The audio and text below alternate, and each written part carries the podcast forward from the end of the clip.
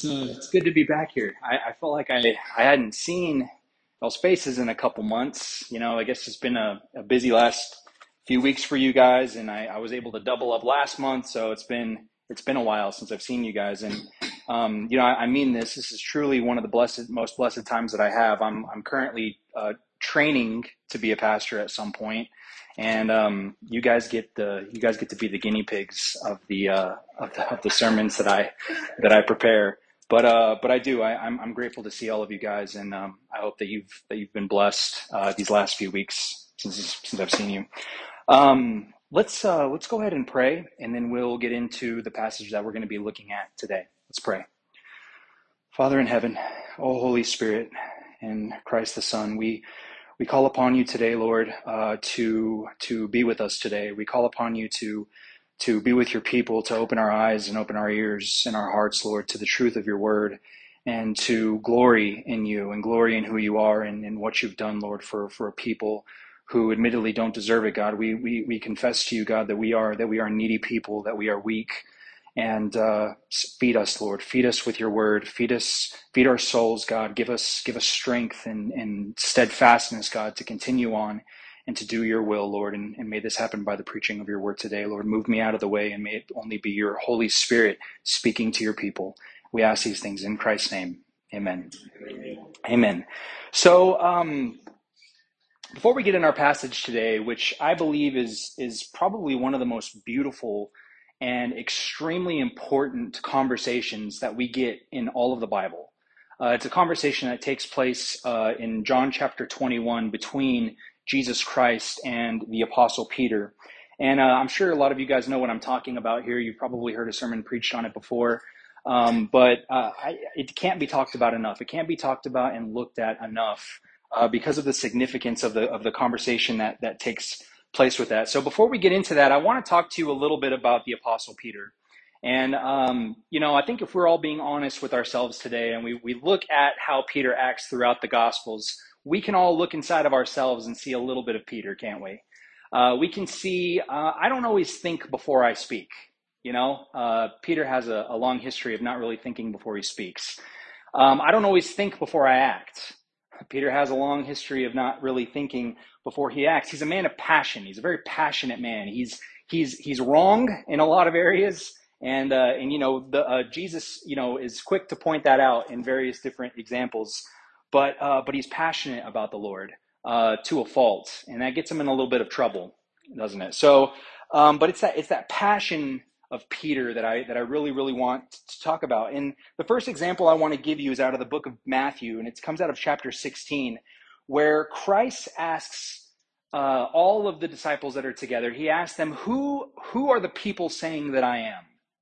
You know, and and the response to that is some say that uh, you're John the Baptist, and some say that you're Elijah, and some say that you're another one of the prophets. And Christ makes it more specific. He says, But who do you, who do you say that I am, apostles? And Peter speaks out, and he says that you are the Christ, you are the Messiah, you are the anointed one, the Son of God.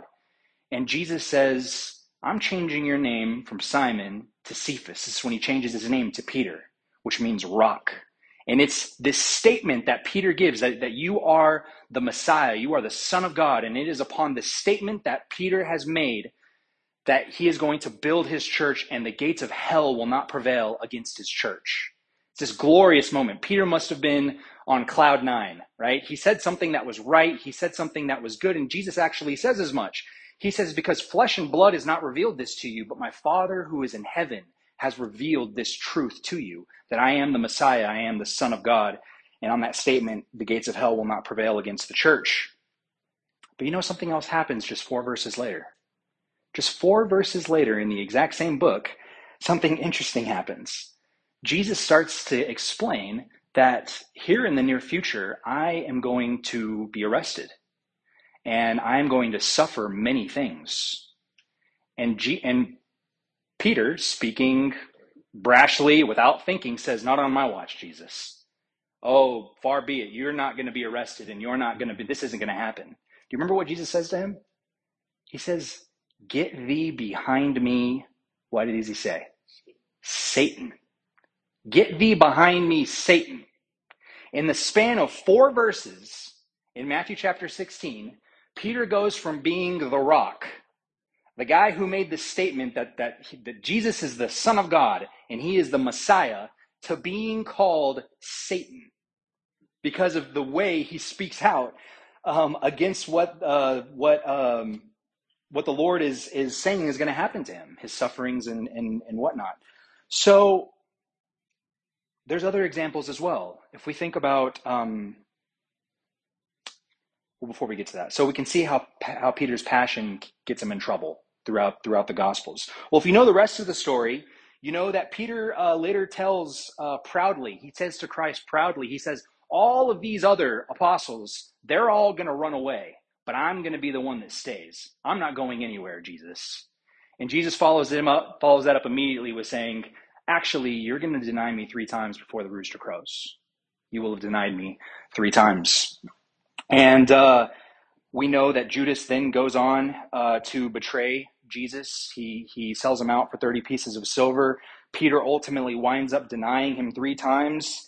And then Christ is beaten, crucified, and buried. All of this takes place. And after he dies, Peter, the one who proclaimed that I will never leave, I'll never go anywhere, he flees.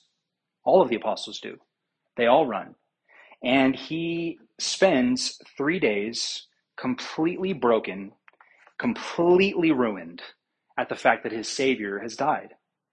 And this is not, I mean, you know, we have we have the beauty of looking at this in hindsight. We know what happens throughout the rest of the story, but it's not as if Christ hadn't told Peter that I must I must be I'm, I will be raised up and I will draw men I will draw men to myself. This was all part of what Jesus had been communicating. This was always going to be coming down the way that he was going to be taken, that he was going to be arrested, that he was going to be beaten and crucified. And Christ knew that Peter's faithfulness was not what Peter thought his faithfulness was, right? So, um, in the meantime, Christ raises from the dead, and Peter and John they travel back to the tomb and they to inspect it. They go back to inspect the tomb because they heard that Jesus has been raised from the dead, and they hear they get a message after inspecting the tomb that you are to go into Galilee and you're to wait for me. You're to wait for Jesus. He's coming to you. So he and John and the other disciples, they, they, they, they go out to Galilee and now they're waiting for Christ to appear to them. And Peter goes back to something that he's very familiar with. It's what he was doing when the Lord first happened upon him and called him to follow him. He starts to fish. He's, Peter's a fisherman by trade. So Peter rows out on the boat, he and, and John, and, and they're, they're fishing, uh, whether it's through the night or very, very early in the morning. Um, we don't know, but it took some place before the sun came up. That much I know. And here out there, Peter is fishing and he's caught absolutely nothing. It's been the most unsuccessful fishing trip, you know, of, of all time. And, and um, a, man, a man appears on the shore and he says to them, Children, you haven't caught any fish, have you? Immediately comments on the fact that that's what fishermen love, by the way. Uh, people commenting on the fact that they've caught no fish you know, I can imagine Peter. I can imagine Peter being a little annoyed by by this at first, not realizing who was commenting on the fact that they hadn't caught any fish. And he says to him, "If you, if you, th- how about you cast the net to the right, and there you'll find a catch." And there's so many fish, 153 to be exact. There were so many fish, miraculous fish. Actually, there's some pastors or there's some preachers that will call this like these these these fish were were created on the spot and set in you know in the spot where he goes in and catches this miraculous amount of fish so much so that they can't even drag it into the boat and john tells peter that's the lord that's the lord jesus i love the next part of the story because peter peter uh, not thinking before he acts not doesn't realize you know i'm in a boat and this might be the fastest way to get from here to where jesus is. He just puts on his he puts on the outer garment and just dives into the water. And he swims the distance that he could have rowed in the boat from where he's at all the way to the shore so that he can be in front of his lord he's a man of passion peter is and that's actually what brings us to um, our passage today that i want to look at so if you'll turn in your bibles if you if you brought your bible to, to john uh, chapter 21 he he comes to the shore. Just a little bit more of a, a little bit more explanation. He comes all the way to the shore, and there is Jesus, And where it begins here, says that, that, that Jesus had made his disciples breakfast. He was already cooking food for them so that when they came, when they got to the shore and they would sit with him, that they would be able to eat dinner. Now, it's very important to realize while Peter is pr- probably over the moon, that his Lord has appeared and that here is here is his his his king and his and his priest and his God. Here is Jesus Christ. He must be filled up with with with excitement and joy, but at the same time, at the same time, this is the Savior that he's just gotten away from denying three times. This is the Savior who he promised that all would abandon him, but he would never abandon him, and he did. Imagine if you will, the most uncomfortable breakfast that you could ever imagine. There is an elephant in the room uh, that that we can't uh, that we can't deny. Peter is weighed down by guilt and by shame during this interaction with uh, with Jesus. So um, let's let's go ahead and look at our passage. We're going to be starting in verse 15. Is where we're going to start here. It says. Um, Oops, I'm in the wrong part of John. Here we go. So when they had finished breakfast, Jesus said to Simon Peter, Simon, son of John, John, do you love me more than these? It's the first interaction that we get directly between uh, Peter and and the Lord. Now, when he when he talks about, do you love me more than these? you know there's been a lot of there's a lot of uh, people that have made assumptions about that particular verse and and some what are the couple of things that he could mean well one of the things that he could mean is do you love me more than these do you love me more than the fishing boat do you love me more than fishing do you love me more than the poles and the nets and everything else that you would use. Are, are I, am i not worth more than these worldly things these things that i've called you from? And he could mean that. Yeah that's absolutely absolutely one of the things that he could mean. But remember that the other apostles are there. There, the other apostles are, are at this breakfast, at this divine meeting. And Peter, if you were paying attention before to what I said, Peter had just got done saying that all of these will leave you, but I will be the one who remains. What I believe Jesus is asking him is he's saying, Do you love me more than these other apostles? You said as much. You said that you loved me more than these other apostles. Do you love me more than these apostles? And Peter says, Lord, you know that I love you. You know that I love you. And he said, Well, then tend my sheep, feed my sheep, is what he tells him. And what he's saying by feed my sheep, what he's saying is, is, is feed my lambs. You, you take the, the young Christians, the infant church, then you need to feed my lambs. You need to make sure that you're giving them my word and that you're tending to them, that you're, you're taking care of them. If you love me, you'll feed my lambs. Well, in verse 16, if you read it with me, he, he begins a second time. He begins second time. He says, uh, he says to him again a second time, Simon, son of John, do you love me? And he said to him, Yes, Lord, you know that I love you. And he said to him, Shepherd my sheep.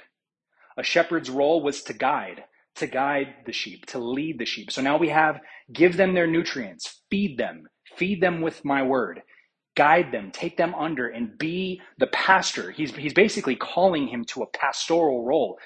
This is what you are to do for me if you love me, if you love me. And uh, then we get the third time. We get the third time. Let's look at, uh, at verse 17. And he said to him the third time, Simon, son of John, do you love me? And this is where it gets interesting. It says, Peter was grieved because he said to him a third time, Do you love me? And he said to him, Lord, you know all things. You know that I love you. Jesus said to him, Tend my sheep, tend my flock. So, the first question that I think is natural to ask yourself in this is why did he, why did he have to ask him three times? You know, I think you guys probably know the answer to this. Well, Peter denied Jesus three times. He had three opportunities to say, Yes, that is my Lord. Yes, that is that is Jesus. But out of fear and with a spirit of some kind of self-preservation, he betrayed the Lord of glory three separate times. And Christ was giving him the opportunity in this moment graciously to go back on what he said and says, Peter, do you love me? Now, there's two different Greek words that are used for love in this exchange, and I I, I don't know that it's it's super important to to um, I think they're both communicating the same thing. One of the word is agape, which is a godly love, and I'm sure you guys have I'm sure some of you guys have heard this. The other word is phileo, which tends to be more of a brotherly love, an adoration, a, a cherishing almost, and they're used interchangeably throughout this uh, conversation that takes place here. What he's getting at is, do you love me more than anything? Do you love me more than anything? If you do, and you proclaim this, then do these things. But the thing is, Jesus knows. Jesus knows that Peter loves him. Jesus, being a man, Jesus being the God man, can fully sympathize with our ability to love and to care for somebody else. And he knows Peter. He knows that Peter loves him imperfectly, right? All of us have fallen in Adam and we don't give up. We can't love God perfectly. We might desire to love God perfectly, but there's something about us that keeps us from, from, from being able to fully express the perfect love for God and to act as we should all the time. And Jesus knows this. But he says, If you love me, Peter, you will take care of my sheep. Right?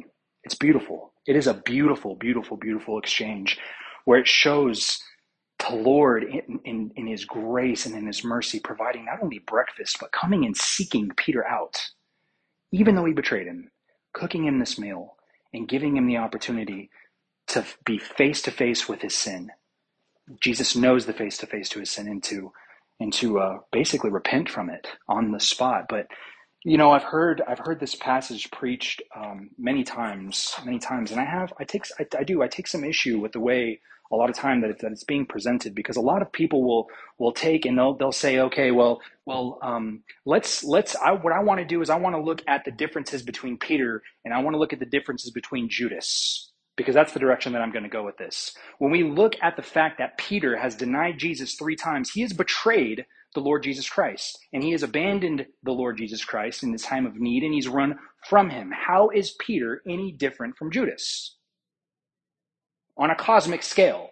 Now I get it, Peter didn't go, they, they betrayed him in different ways. Judas went and it says that he was filled with the spirit of Satan and he goes off and he he uh, makes a deal with the Pharisees for 30 pieces of silver to betray Jesus and let them know like exactly where he is so that he could be arrested. He betrayed the Lord of glory. But what I, I want to ask you today is how is Peter different?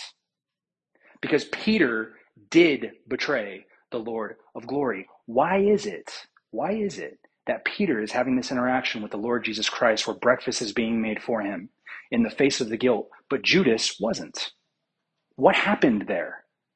Because we have two men that are capable of sin, both betraying the Lord, and not only one of them received the breakfast. Only one of them received the visitation. I would offer to you today that that has absolutely nothing to do with Peter and Judas. Some people, some people preach it and they say, well, Peter, now you have to realize, you know, that Peter had a spirit of repentance and Judas didn't. Peter had a spirit of repentance and Jewish and Judas didn't. Well, did they? Because what I read in my Bible is that Judas was struck to the heart. He was overcome with shame and with guilt. And what he actually tried to do is he actually tried to take his 30 pieces of silver, the measly 30 pieces of silver that he used to turn in the Lord of glory. He tries to take it back to the leaders. And he says, I don't, I don't want this. I don't want this. And they say, well, it's your business. And he casts the money back into the court and he walks away completely torn. That's what the Bible says about Judas. But when we think about what happens with Judas, he unable to live with his shame, with his shame and with his guilt, he goes and he winds up actually taking his own life. We know that that's that's what happens with Judas. That he was he was completely torn apart by all of this. Well, if you know, in the book of Zechariah, there was a prophecy a long time ago was a messianic prophecy that was given that actually talked about Judas, the Judas that was to come, the one who would betray the, the Messiah with 30 pieces of silver. Judas was actually talked about in the Old Testament. There was always going to be a Judas. There was always going to be somebody that was going to betray the Lord, the Lord Jesus and Christ. But at the same time, Christ himself has had prophesied that Peter was going to betray him. He said, No, Peter, you're going to, but you're going to deny me three times before the rooster even crows. You're going to leave me too.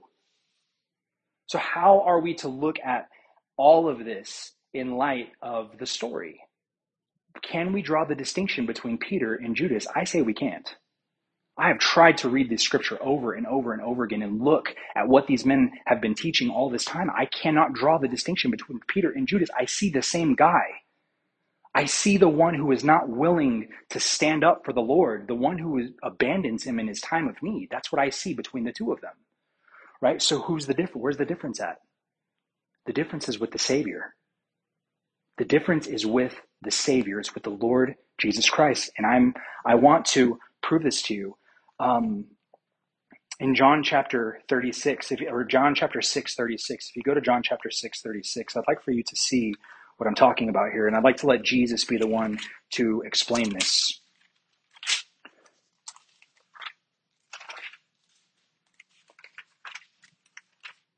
I'll start reading here in verse 36. Now, this comes after Jesus has made that I am the bread of life. I am the bread that has come out of heaven, right? We, this is when he's explaining to these people that he is the one. He is the ultimate bread where if you, if you, if you, if you consume him, you will never be hungry again, right? He says that, the, that, uh, Moses and, and the people that were being led out, they were fed out of manna from heaven, but they got hungry again. I am the true bread from heaven, where if you eat from me, you'll never hunger again uh, these people had a really hard time with this teaching. but it says here in verse 36, it says, But I said to you that you have seen me and you do not believe.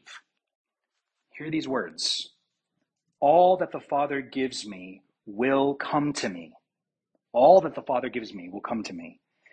And the one who comes to me, I will certainly not cast out. For I have come down from heaven not to do my own will, but the will of him who sent me. This is the will of him who sent me, that of all that he has given me, I lose nothing.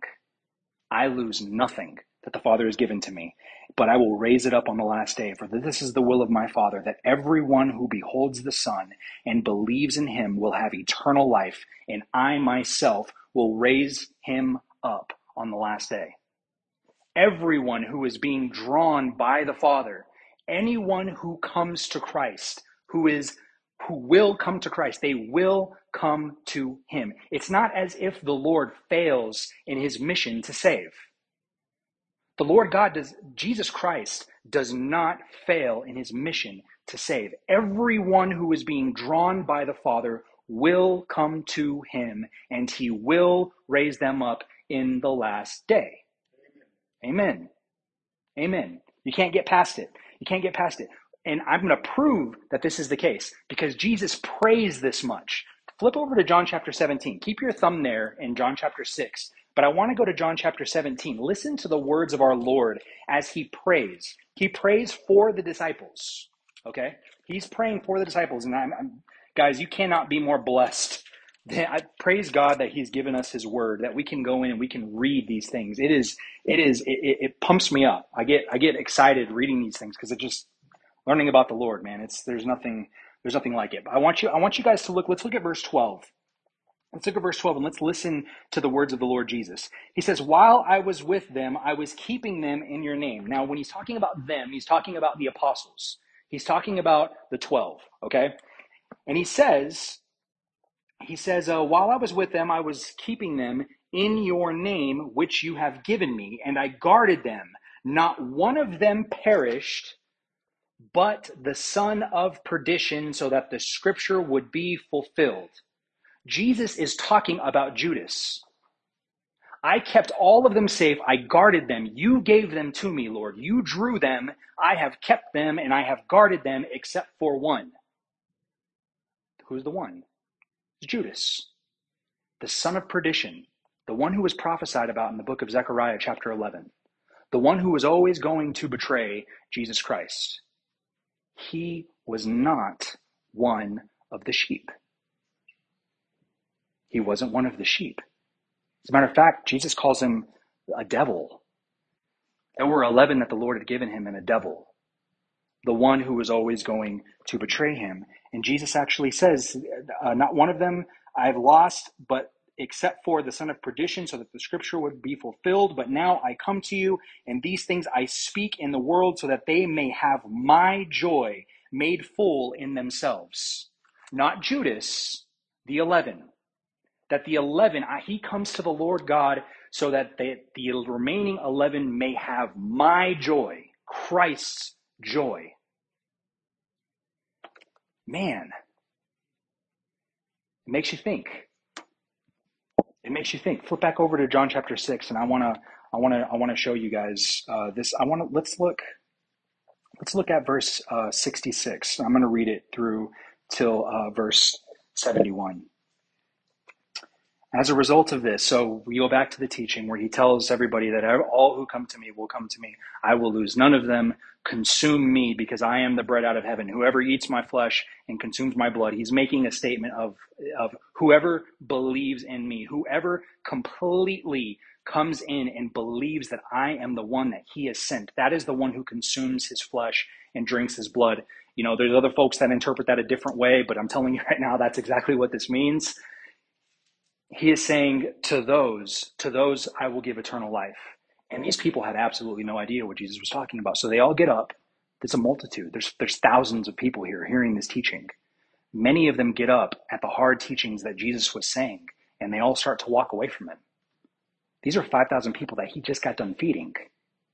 They all stand up, they turn around, and they're like, okay, I can't listen to this guy anymore. I can't listen to what he's saying anymore. And they get up and they start to walk away. And this is the conversation that results in this. As a result of this, many of his disciples withdrew and were not and were wa- walking with him anymore. This was part of the 5,000. So Jesus said to the 12, Do you not want to go away also, do you? Why are you guys not leaving? Why are you not getting up and walking away? at these hard teachings? And Simon Peter answers him. Peter answers him.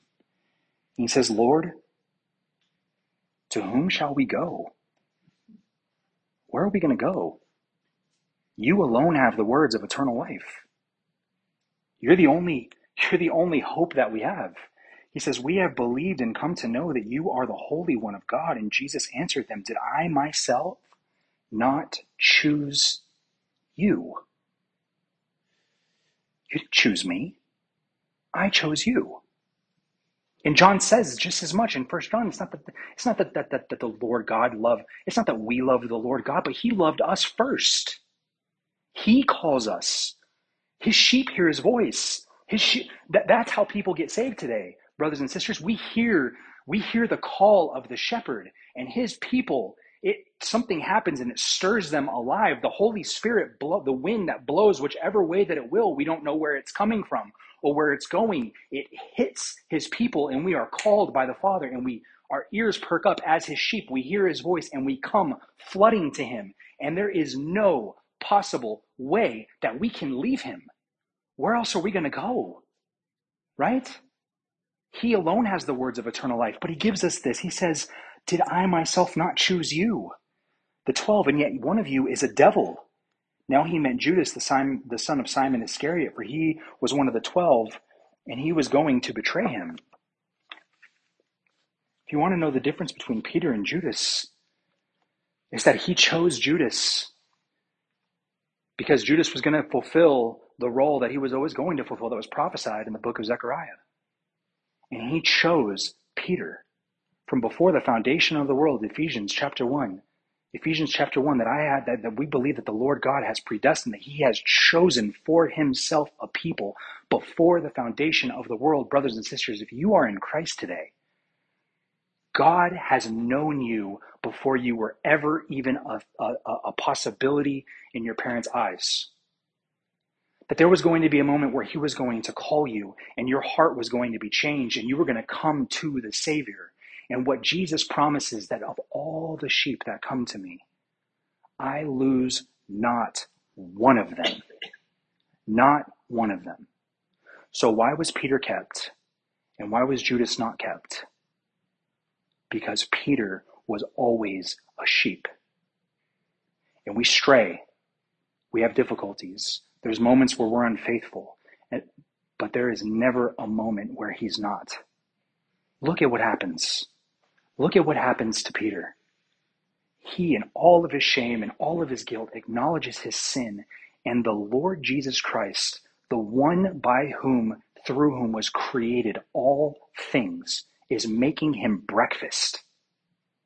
before he ever even says that he's sorry, before that Peter even says, Lord, you know that I love you in brokenness, before any of that, the Lord Jesus is giving Peter breakfast. But something, he says something very serious. He says something very, very, very serious. Flip back over to John chapter 21. This is where I'll start to, to kind of wrap this up. I want us to look at verse 18 because Jesus is very real with Peter. Very, very real. While this is a beautiful exchange and we see the mercies of Christ who is feeding his sheep, Christ is asking Peter to do what Christ himself is doing for Peter, right? It's a beautiful, beautiful exchange. But listen to what listen to what Jesus Christ says here. In verse 18 he says, Truly, truly, I say to you, when you were younger, you used to gird yourself and walk wherever you wished. But when you grow old, you will stretch out your hands, and someone else will gird you, and will bring you where you do not wish to go. And now he said this, signifying what kind of death he would glorify God. What does that mean? Jesus says, You know, Peter, before you decided to follow me, before I called you out of this world, you used to come and you used to go freely. You used to do everything that you wanted to do. But there will come a day in your future where you will not be able to come and go freely. As a matter of fact, the people that take a hold of you will cause you to stretch out your hands. He's actually talking about that coming down the way, there will be a moment where Peter is crucified, where Peter himself will be crucified for his faith in Jesus Christ.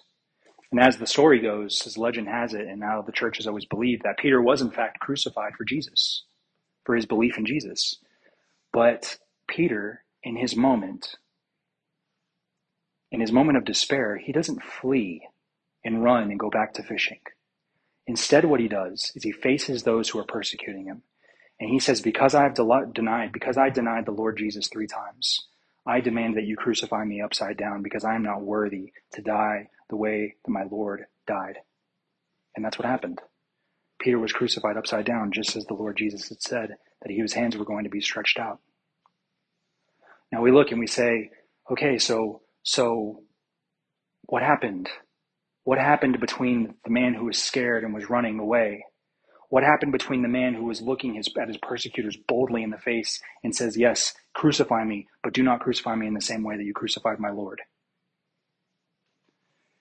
What happened here is that Peter had a confrontation, an actual conversation with the one who was going to lead him, the one who was going to use Peter for his purposes, the one that even despite Peter's unfaithfulness, Christ was going to be faithful and it was going to cost Peter everything.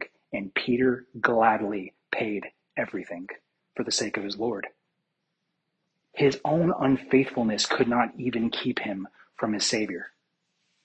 You know, when we read when we read in Romans that that that when Paul gives the this beautiful line where he says, "I believe there is nothing that can separate us from the love of Christ, neither famine, neither neither." And he gives all these examples of the things that those things cannot keep us from the love of Christ. I would submit to you, brothers and sisters, that not even you yourselves can keep you from the love of Christ. And this is the point to all of this. This is the point to all of this that Christ has made you breakfast. He has sought you out and he has called you in spite of who you used to be. He calls you out in spite of the way you thought even today.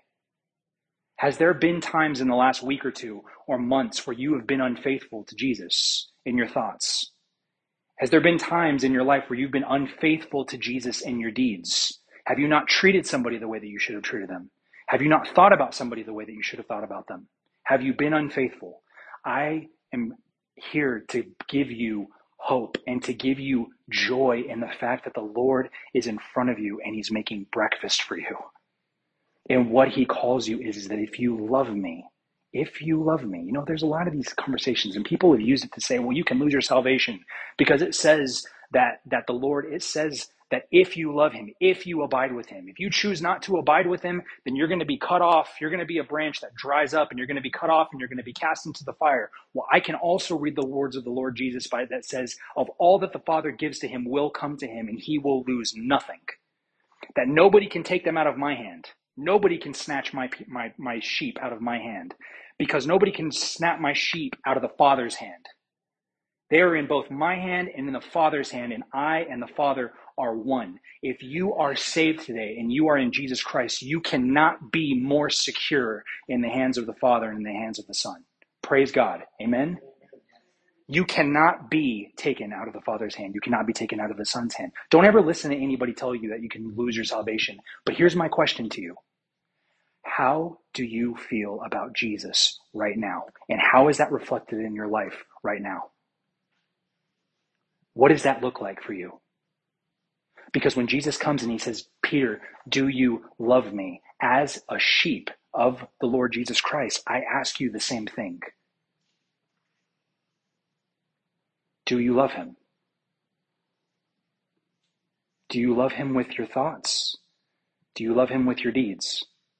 We were to play out all of your deeds out on a, on a, and we're not saved by our works, I'm not saying anything like that. We're saved by grace through faith in Christ alone. But if we were to put out how your life looks over the course of a long period of time, listen, you can take a snapshot of my life. You could take a snapshot of me today and you make all the judgments based off that, you'll say that Eric, man, I don't know if he's a believer or not. You know, and I think that can happen with just about anybody. But when we look at the course of your life, do we see a person who can say, Lord, you know that I love you imperfectly, inconsistently. I need help. My flesh and my heart may fail. Right? Can we agree with David when he says, My flesh and my heart may fail? It does. But can we look at Jesus and say, Lord God, you know that I love you. You know that I love you. You're my only hope. He's the only hope that any of us have. Do you love him? Have you been called by him? If you have been called by him, there is nothing, brothers and sisters, that can take you out of his hand. You rest assured today in his promises. And when we look at our sin, when we when we have days, because we all have bad days, don't we? We all have bad days where we go before the Lord and we say, God, I have sinned against you and I don't even know if I belong to you. I don't even know that I'm worthy enough to be called your sheep. Well, I'm here to rest. I'm here to set your minds at ease. You're not worthy to be called his sheep. I'm not worthy to be called his sheep. But he makes breakfast for us anyways. Despite of our unfaithfulness, he is faithful strive with him, abide with him. I don't know how old you guys are. I'm not even going to venture to guess because that can be insulting, right? I can be insulting, you know, that can be insulting. But what I'm saying is, is if you've been striving with the Lord thus far, he's not going to let you go. He is not going to let you go. Let that play out in how you, on how you live. Let that play out in your joy. Do you have joy? Because Jesus actually says that my prayer is that my people have my joy. Jesus' joy. The joy of knowing that we are one.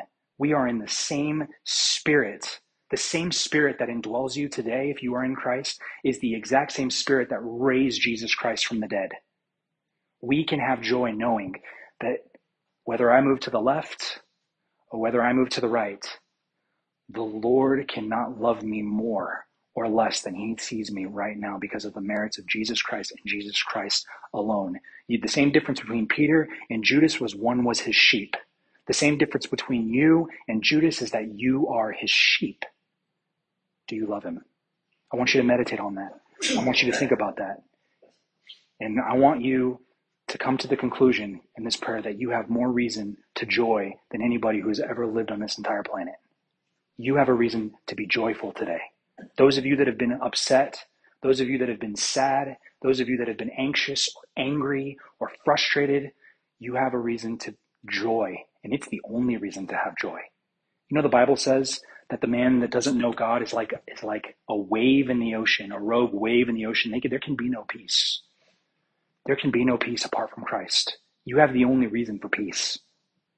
And I want you to remember that the Jesus, Jesus Christ, the one that we just read about, he's offering you breakfast before even talking about your sin. Confess your sin to him.